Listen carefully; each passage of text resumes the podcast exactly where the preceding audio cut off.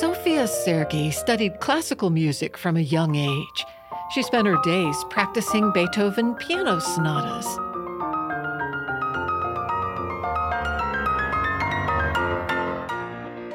Then one day, she went over to a friend's house. The older brother, who was a very cool older brother, put on an LP. It was Scorpions.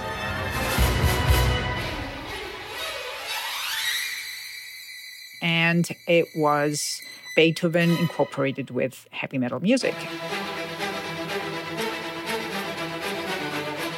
And I thought, oh, wow, what is that? That's like Beethoven on steroids. And then here's Whitesnake, and here's Iron Maiden, and Guns N' Roses. And I just thought it was so symphonic.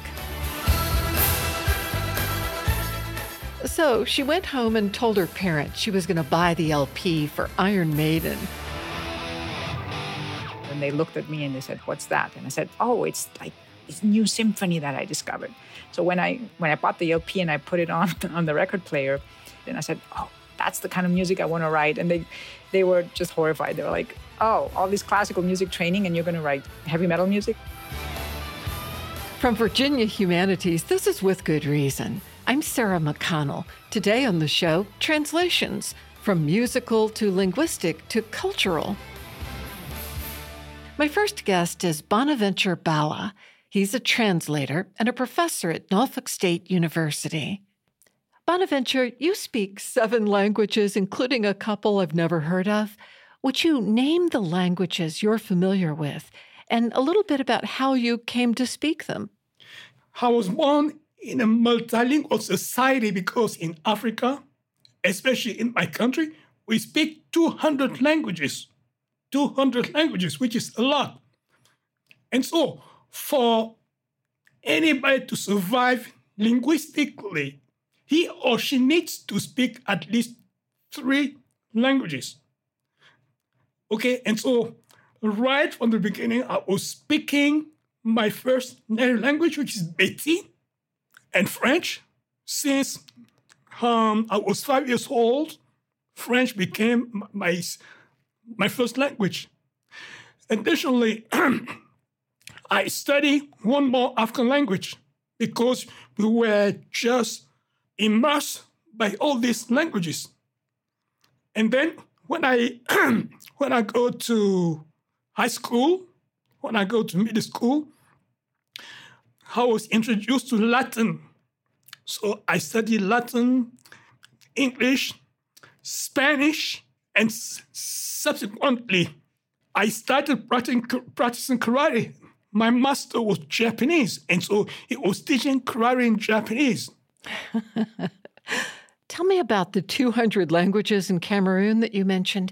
Do most people in Cameroon understand several versions of those languages? Since there are so many languages, most people speak what is called pidgin. Pidgin English is like a Creole. It's a combination of, and so when you go to the market to buy some fish, some vegetable or rice and anything, since so many people speak different languages, it becomes impossible to communicate, to interact with your businessman. And so you are going to use Creole language, essentially a mixture of, let's say, 60% of Cameroonian languages, 10% of English, and 30% of French words. You know, when I saw that you also spoke a language in Cameroon called Fang, F-A-N-G, I was Googling it. As I was listening to this, I thought it was so musical. Can you relate to that? Yes. Music is embedded in African languages. Let me give you an example. A word like enjoy, or appetite, enjoy is zam, okay? But if you change the rise and fall of the melody of the voice, intonation, then it becomes zam. Zam means leper, which is a disease. Zam means enjoy or appetite. Zam means leper, disease. Mm-hmm. And so based on how you modulate your voice, based on how you use the music quality of your voice, you change the meaning of the word. Zam, zam. When Bantu guy speaks, it is as if he or she were singing. You know, you generally translate, when you're translating, French and Spanish into English, also French to English, then Spanish, that kind of thing.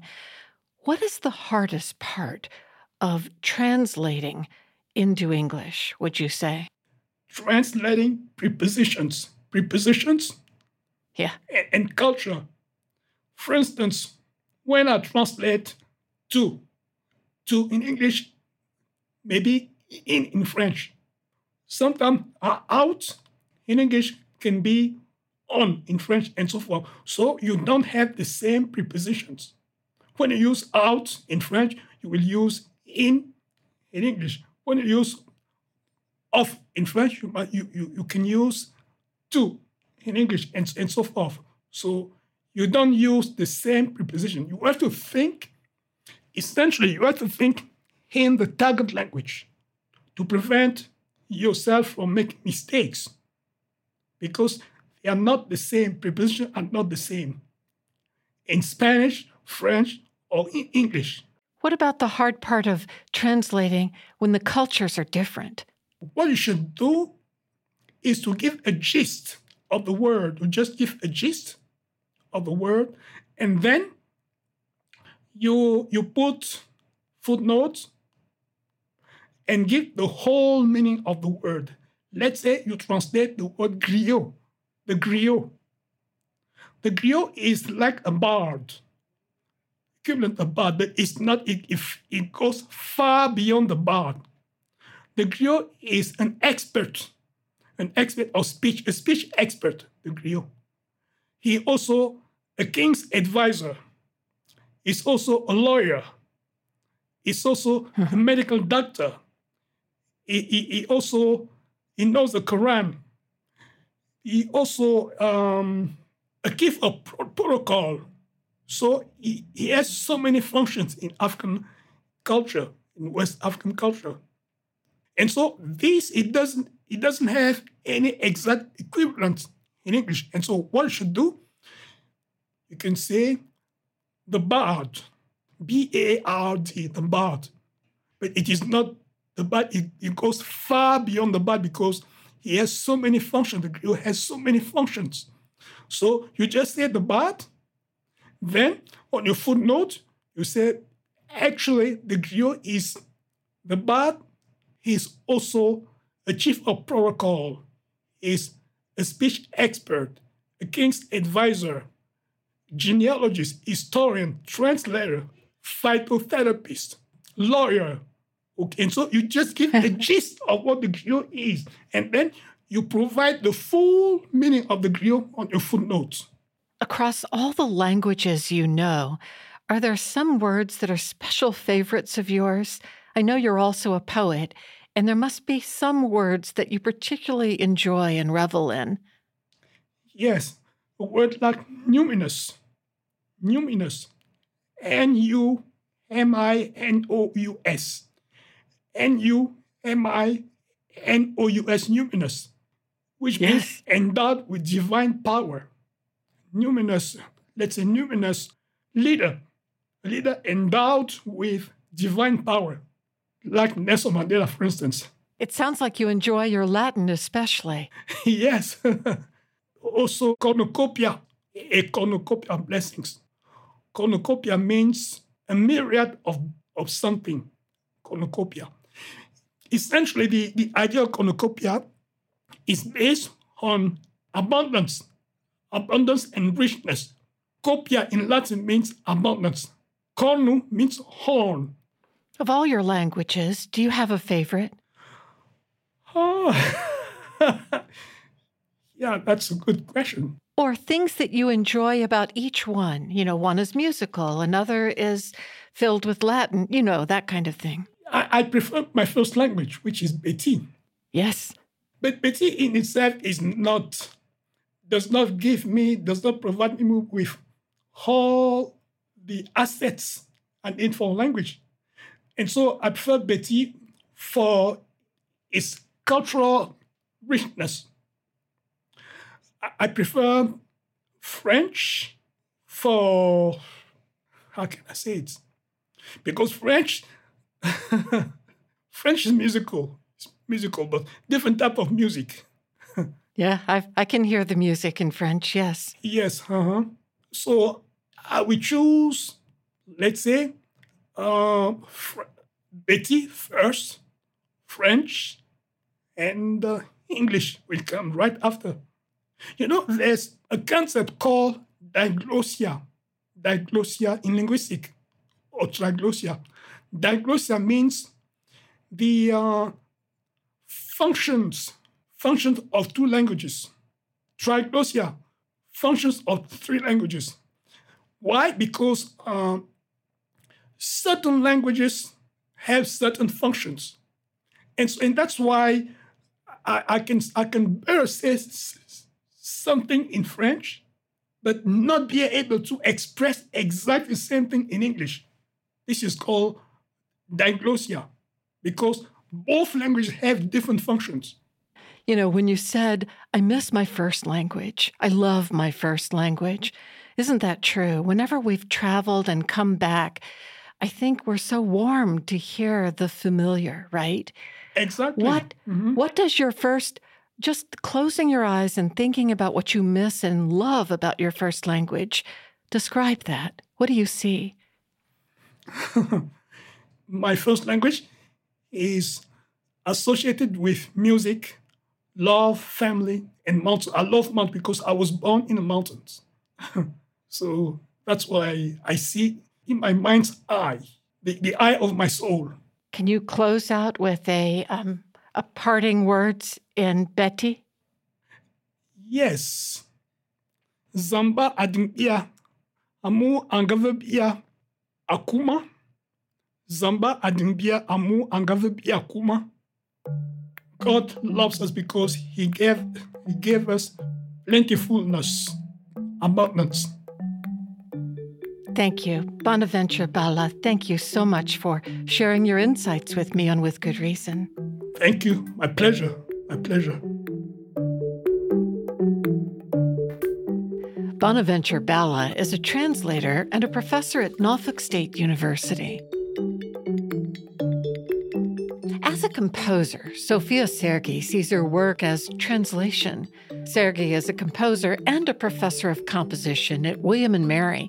She says music is the universal language that can translate our most painful and vulnerable experiences.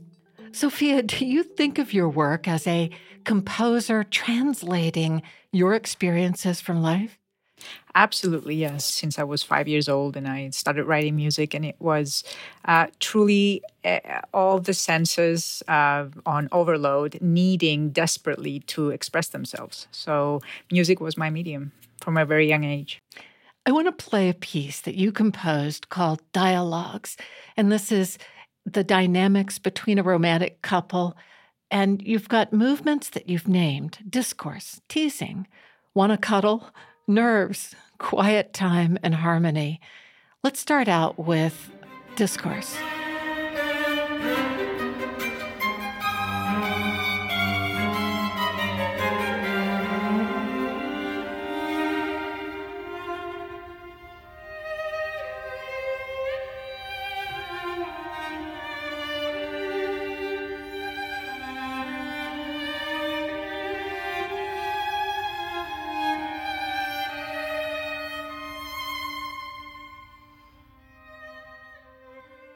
I'm imagining that here is where talking and negotiating is happening. That's right. It could be about bills, or it could be about dinner, or it could be about the children. You know, yes, it's that discourse that it's not quite an argument, but it is definitely lively and it's engaging. And, you know, one opinion needs to be heard and the other opinion needs to be heard, and kind of come to a resolution by the end of the discourse. Yes. I love that you followed it with this movement you call teasing.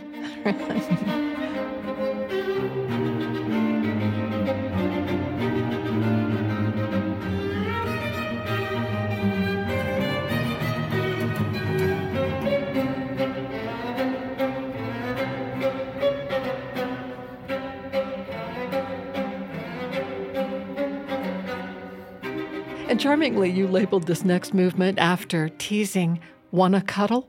Mm-hmm.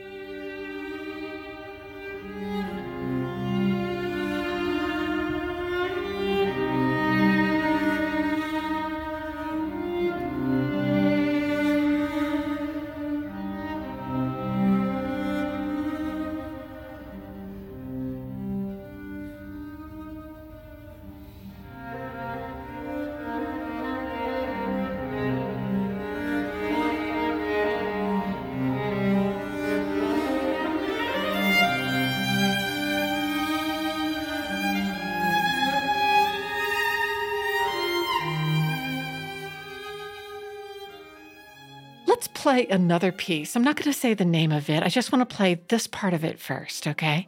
Okay.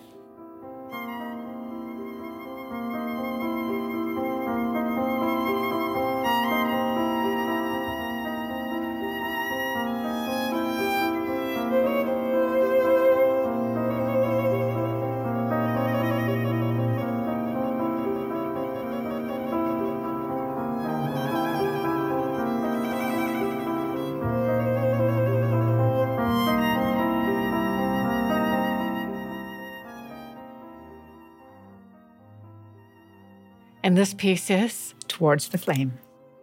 I know this is a moth to fire, or any of us to the thing that attracts and destroys, right? That's right. But it's also a very cyclical piece. It's about cycles of life and the cycles that we go on a daily journey, whether it's every day or the longer cycles, the cyclical aspect of it. It's almost like there is no end to life. I loved the crescendo of moths heading for the light one after another and being beaten back. Why don't we listen to this section of the piece, and then I can tell you what I had in mind.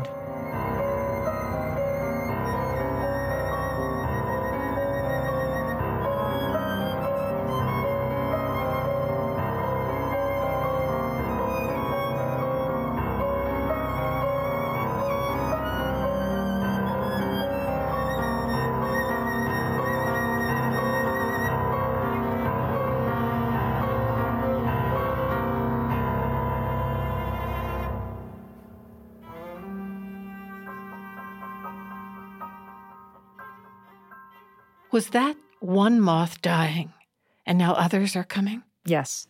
That's magical, that music in itself can create that sort of common story. It is storytelling, and at least for me, the way I write music, it's always storytelling. Along with your composition work, you spent time when you were younger working in an orphanage in Nairobi. How did that come to be? And tell me about what you experienced with the kids there when it came to music and their feelings. Well, this was back in 2009, and it was a service trip. I actually went to Kenya to build a kitchen in an orphanage in the largest slum adjacent to Nairobi called Kibera. And when I arrived there, I took some instruments with me, thinking that I would engage with the kids during lunchtime, and they'd teach me some songs, and I'll teach them something. So, but I also had a microphone with me that I knew there was no electricity or scarce electricity, but somehow I brought it with me and carried it along. And so I started observing, and it was, as I said, 2009, so it was post-civil unrest, post-election 2008. And these kids had lost their parents. There were about 300 of them. And some of them, age 4 up till 17, went through horrific circumstances to then end up in the orphanage, this particular orphanage in Kibera. So the social workers were engaged on a daily basis trying to get the story out of the kids, what happened to them. And big smiles in their faces during recess, and then each one of them would go to the social worker's office, and then they would come out and the smile was gone, almost like their soul was sucked out of them every single time they went there. And it was very striking to me. So I talked with social workers and I said, "What do you guys do?" And he said, "Well, we're just trying to get their story so that we can see if they have any relatives living somewhere, and we can connect them with other family members." But they shut down. So I had an idea, you know, they were always intrigued with this microphone that I had with me. And I said, who wants to touch this? And so a little boy came up, and he was about 15, and he picked the microphone and he started beatboxing.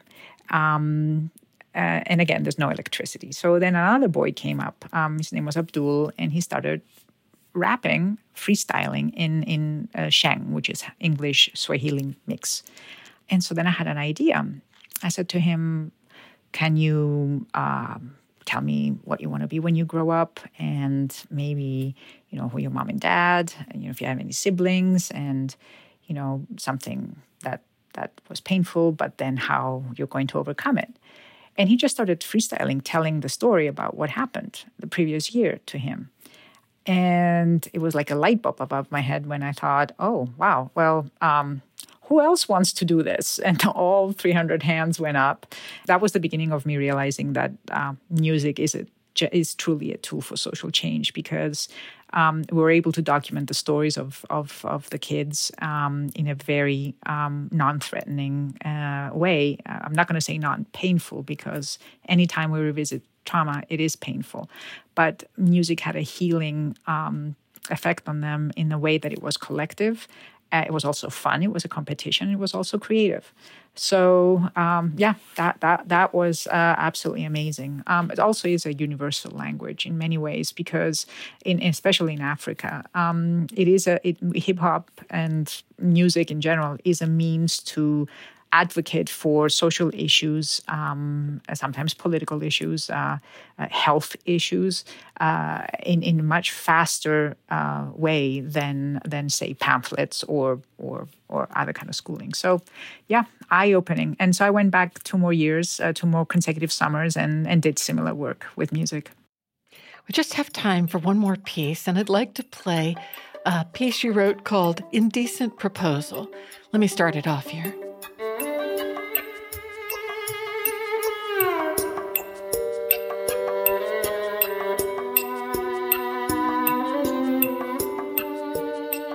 Very, very rhythmic. And rhythm is part of my blood. The Middle Eastern background is very strong there, and all of that. But I love hip hop, and as I said, you know, I love heavy metal, and intriguing layers of beats are just a lot of fun. So this is actually a performed live. The violinist is a live performer. It gets to extremes, kind of like you know, I draw from the adrenaline of extreme sports, say you know, ski jumping or snowboarding, you know, and I put that adrenaline into what it takes to play this piece. If you are a virtuoso. I love this. The performer is doing something that violinists do with their bow when it's bouncing on strings. Yes. It's called a ricochet.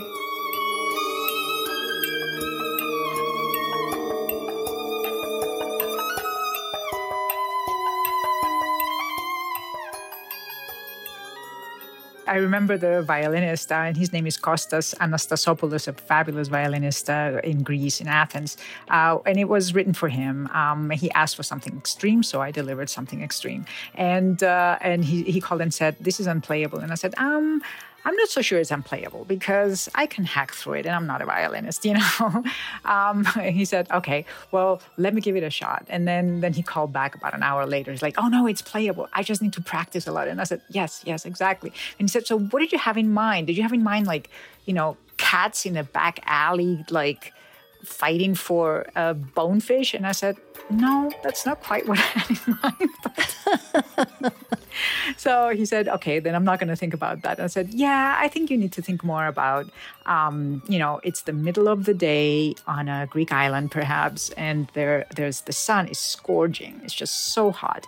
and the stones are, the limestone is sizzling, and you can see the sparkles of the sun on the water, just like, you know, jumping everywhere. And you know you need to get into that water to cool off, but you can't until the very end of the piece, when you finally dive in and you can relax. But until then, it's almost like a mirage. You see it, but you're in the desert and you're being scorched by the heat. So that's kind of like the intensity that you need to be performing. And then we went back and forth, and he said, "No, I think I figured it out. I think I know what it is." He's like, "So okay, so what is it?" And he's like, "Well, it's like ice climbing." And I said, "Oh, and you would know about ice climbing because Greece has glaciers." And he said, No, I just imagine that I have my crampons on and I'm digging in and I'm climbing a peak. And once I get to the peak, it's the expanse that I can see. That's the end of the piece. But in the meantime, I'm just surrounded by ice and I have to navigate on the thinnest of ice just to get there." So I thought, wonderful. That's great. I'll go with that.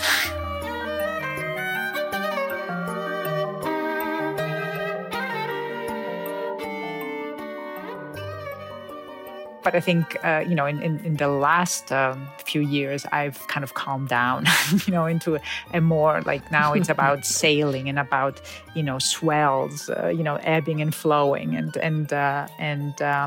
again, the breathing, the circular breathing. So a little bit more spiritual, but at the same time, the rhythm is always there. It's just not as intense. It's almost like this pulsating cicada sound. And when you're outside at night, you hear the cicadas or the crickets, along with the cicadas and the bullfrogs at night. That pulsating sound that is equally intriguing rhythmically, perhaps even more virtuosic. But how do you capture that in instrumentation that creates that sizzling effect without it necessarily being, a matter of life and death, Well, Sofia Sergi, this has been a delight. Thank you for talking with me on With Good Reason. Thank you so much. Thank you for having me.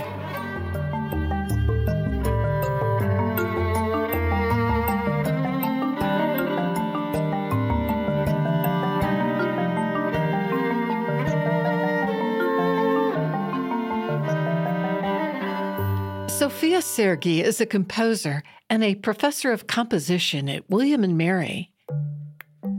The first Resonate Podcast Festival takes place October 14 and 15 in Richmond, Virginia. The workshops and performances feature Sharon Mashihi of Appearances and Nick Vanderkolk of Love and Radio. ResonatePodfest.com.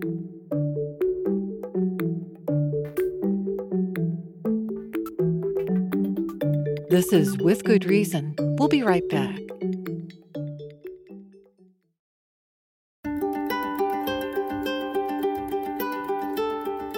Welcome back to With Good Reason from Virginia Humanities. On some level, every book is an act of translation. Kyoko Mori has spent her career as a writer looking back at her Japanese upbringing through the lens of her American life. Mori is a creative writing professor at George Mason University and the acclaimed author of many award-winning works of fiction and nonfiction, including Shizuko's Daughter, Yarn, The Dream of Water, and One Bird. A note to listeners, this interview includes discussion of suicide. Kyoko, you lived in Japan until you were 20, and then in the U.S. ever since. When you write, what are the layers of cultural translation that go into your works? Are you aware of the roots of both? I know that there is a kind of interpretation or translation going on, but no more. I'm not any more conscious of when something comes from Japan than, say, like if I am writing about nature, if I write about birds. I know my readers really do not know birds, except, robins and sparrows, perhaps.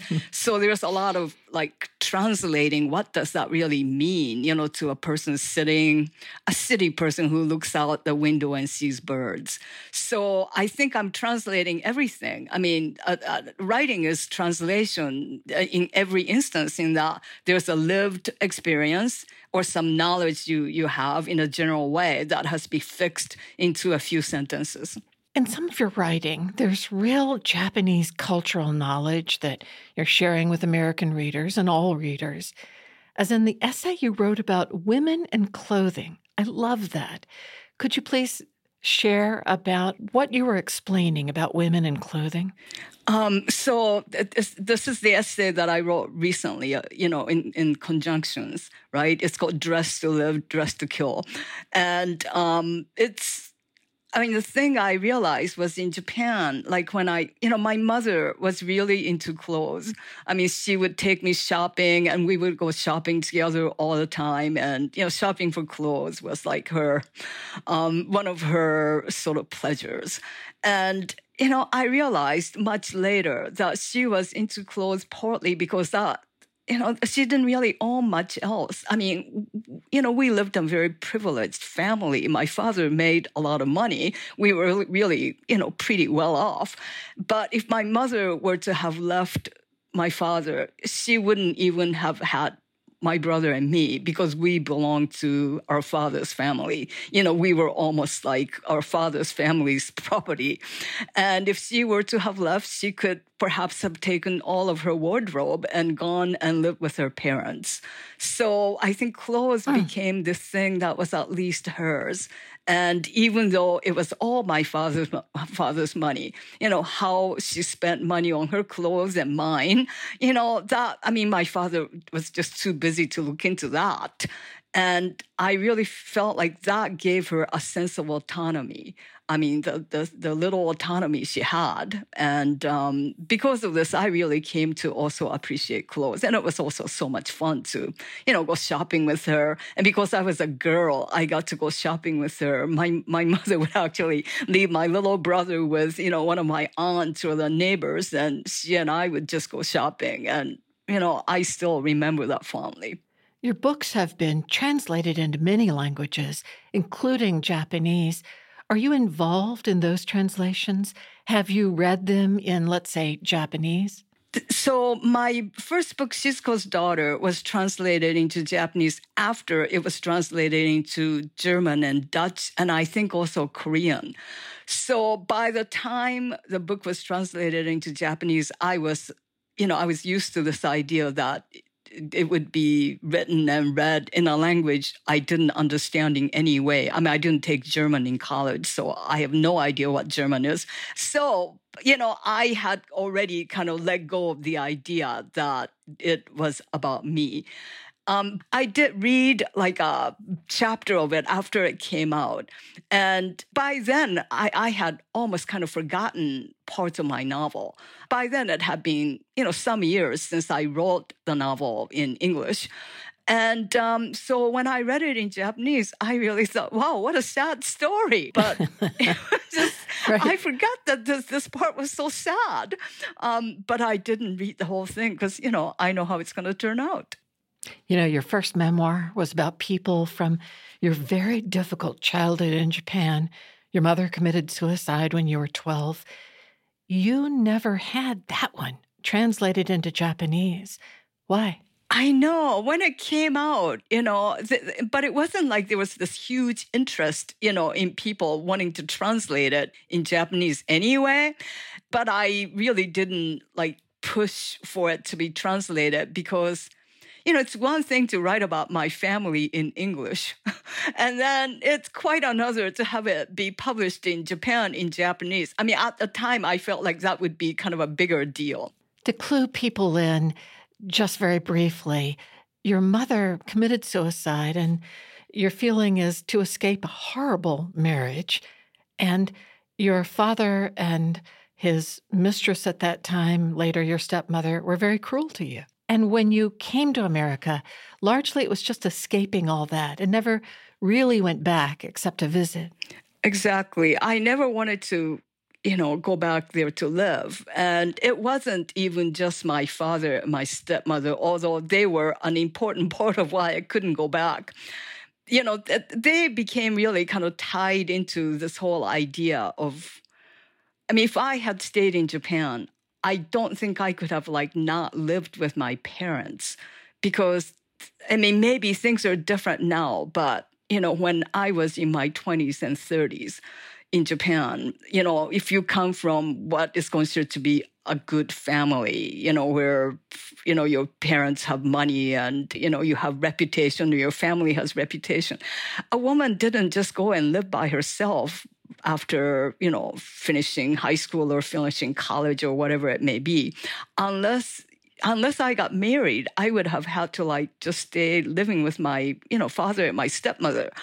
And it, you know, I didn't want to live with them, but I also didn't want to live in a society where that was the case. So it was really important, you know, to leave and not go back, you know, to the country or to their house. You know, to me, that was like pretty much the same. I'm touched by a detail in one of your early young adult novels. You write, Megumi's mother has planted flats of spring seedlings, their heads bent down like the cracked seeds stuck on top, like tiny helmets. And she realizes her mother has grown the plants only to fool her into thinking she wasn't going away. It's a really arresting detail, a great noticing by you.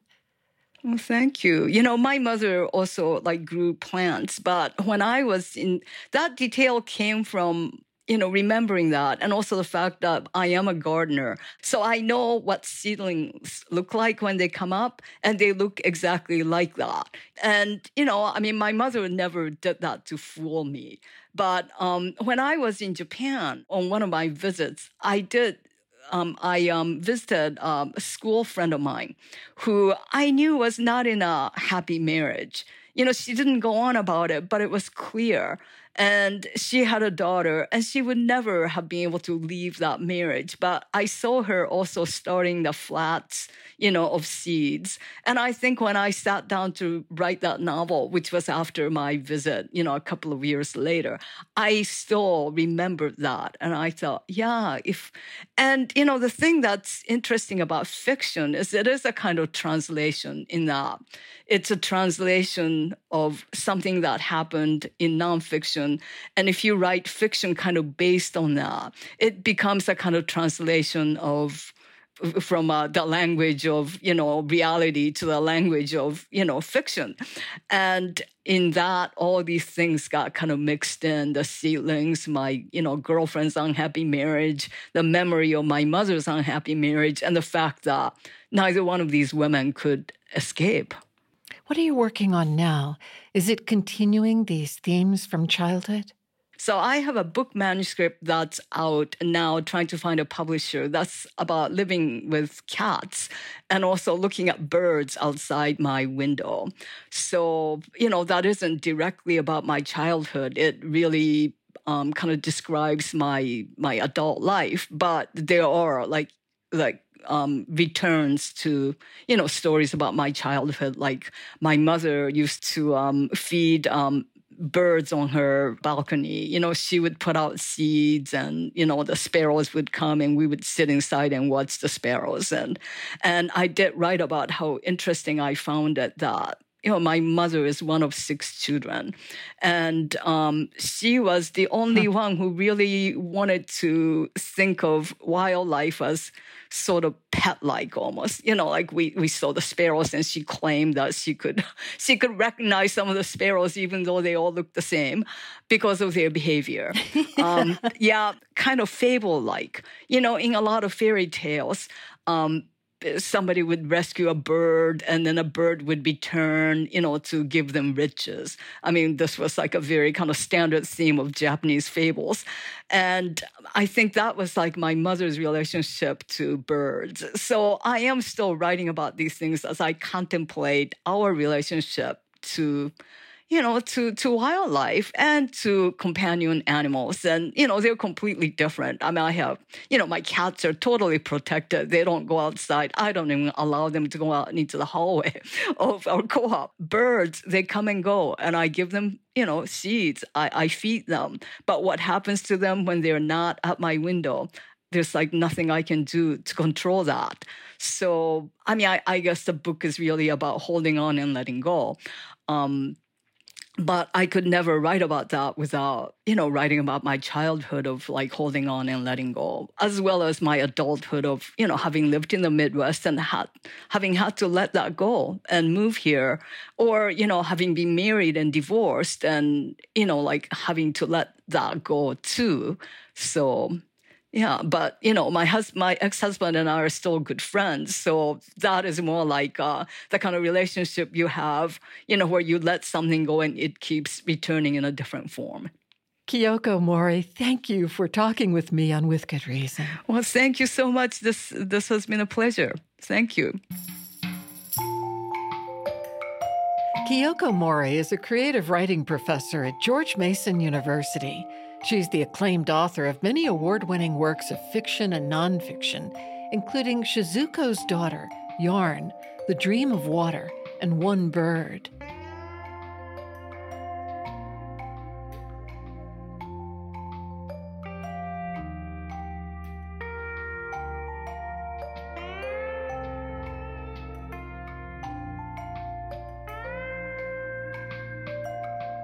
Over the centuries, the same images and themes occur again and again in settler colonial literature.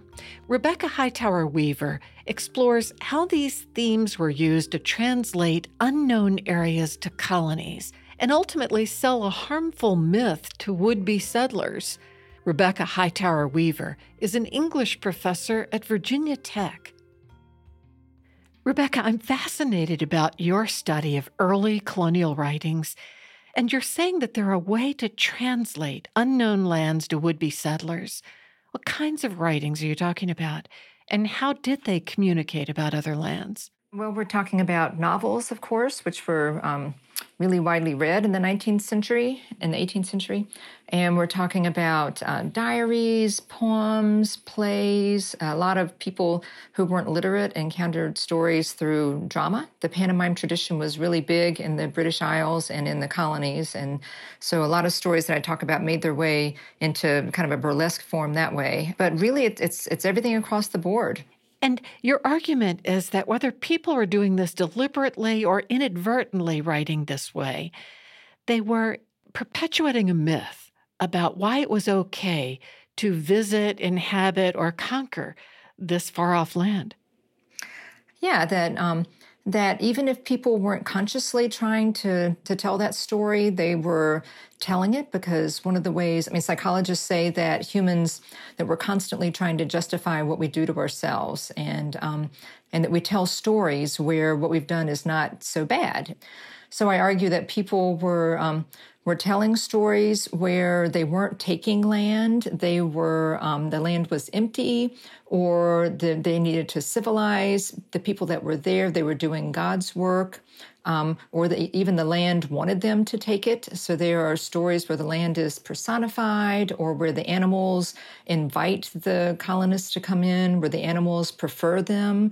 There are lots of stories, lots and lots, where the indigenous people welcome the colonizers and are really happy to have them there and talk about how much better things are with the colonizers there. And we're not talking just about stories that people wrote in their, in their diary or in their, novel, but also about why people consumed certain stories. So that's another part of my argument is that some stories like Robinson Crusoe are told so many times over and over again in different forms by different authors and with sometimes slightly different characters because they performed some important work for the reader and for the culture. They told a story that let people feel okay about what was really an act of dispossession, of taking land from somebody who lived there. And it was just, that's really uncomfortable to think about, and who doesn't want to be the hero of their own story? Yeah, Robinson Crusoe was fascinating to so many generations of people. When was that written and by whom? Daniel Defoe in 1719. It's a story about a man who He was a slaver. He was a slave owner. He was in a ship, and a storm hit and washed him up on an island where nobody else lived. So it wasn't through anything that he did that he colonized this space. It's almost as if God or nature brought him there and brought him to this space that needed to be colonized. And so what he did in the novel is he goes about making it into his own little version of England. So he builds a house. He domesticates animals. He plants crops. And Friday is an indigenous person, the only one in the novel. And he is brought over to the island by indigenous people who are going to cannibalize him. And Robinson Crusoe rescues him and teaches Friday everything. He teaches him how to speak. He teaches him how to cook. He teaches him how to plant. And the ironic thing is, of course, that Friday is from the next island over. And so he would have known how to do all of those things already, and he would have known how to do them better in that space than Robinson Crusoe. But you can't have the colonized teaching the colonizer how to do things. It has to be one way. And so that story, that fantasy of colonization, that's a powerful fantasy. And Robinson Crusoe was published many, many, many hundreds of times, in its original form and adapted forms because there was no copyright at that time. What other kinds of mistranslations of colonial lands did you find in your research?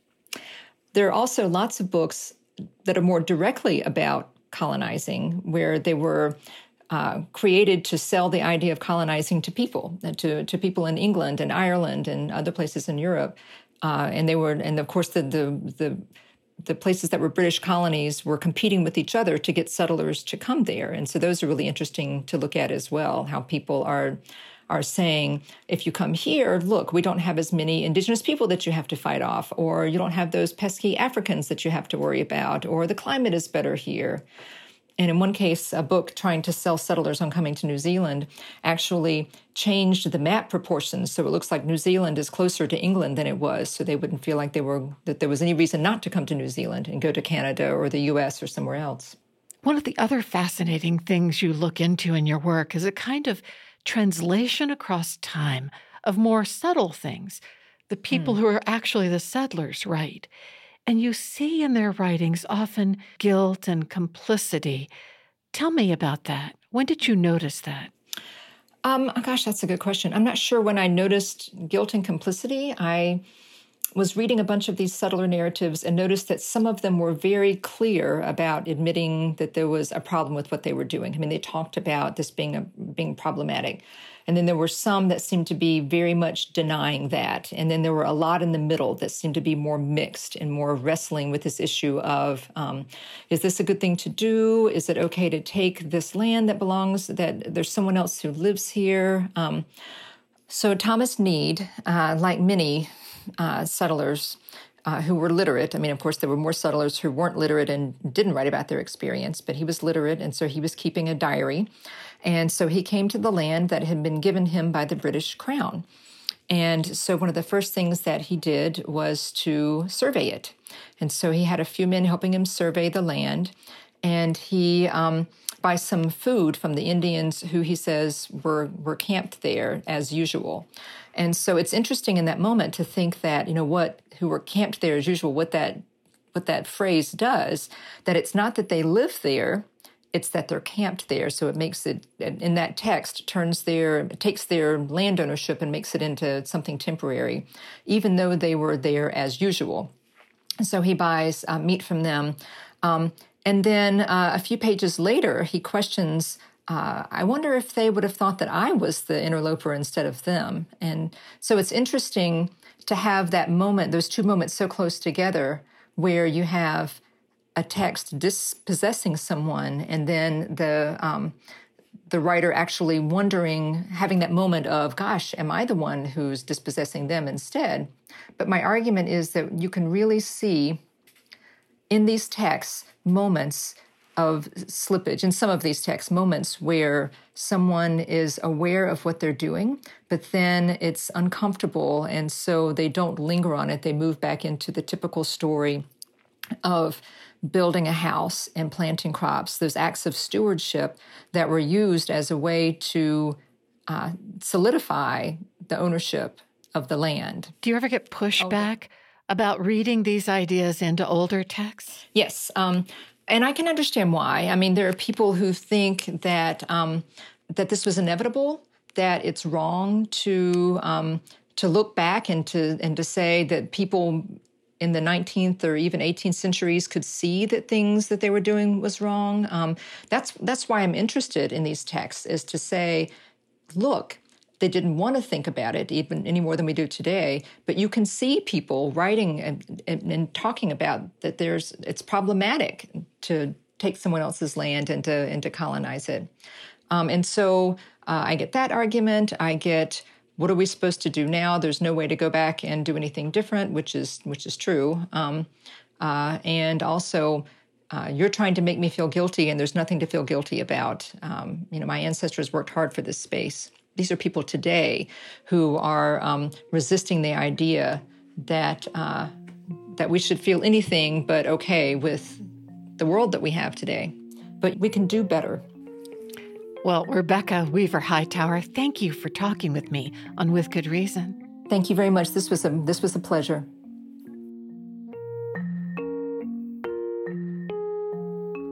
Rebecca Hightower Weaver is an English professor at Virginia Tech. Her most recent book is Cinematic Settlers, The Settler Colonial World in Film. The first Resonate Podcast Festival takes place October 14 and 15 in Richmond, Virginia. The workshops and performances feature Sharon Mashihi of Appearances and Nick Vanderkolk of Love and Radio. ResonatePodfest.com. Support for With Good Reason is provided by the University of Virginia Health System, pioneering treatments to save lives and preserve brain function for stroke patients. uvahealth.com. With Good Reason is produced by Virginia Humanities, which acknowledges the Monacan Nation, the original people of the land and waters of our home in Charlottesville, Virginia. Our production team is Allison Quantz, Matt Darrow, Lauren Francis, and Jamal Milner. Cassandra Deering and Aviva Costo are our interns. Special thanks to Jenny Taylor for booking assistance and to Maynard Scales of WNSB. For the podcast, go to withgoodreasonradio.org. I'm Sarah McConnell. Thanks for listening.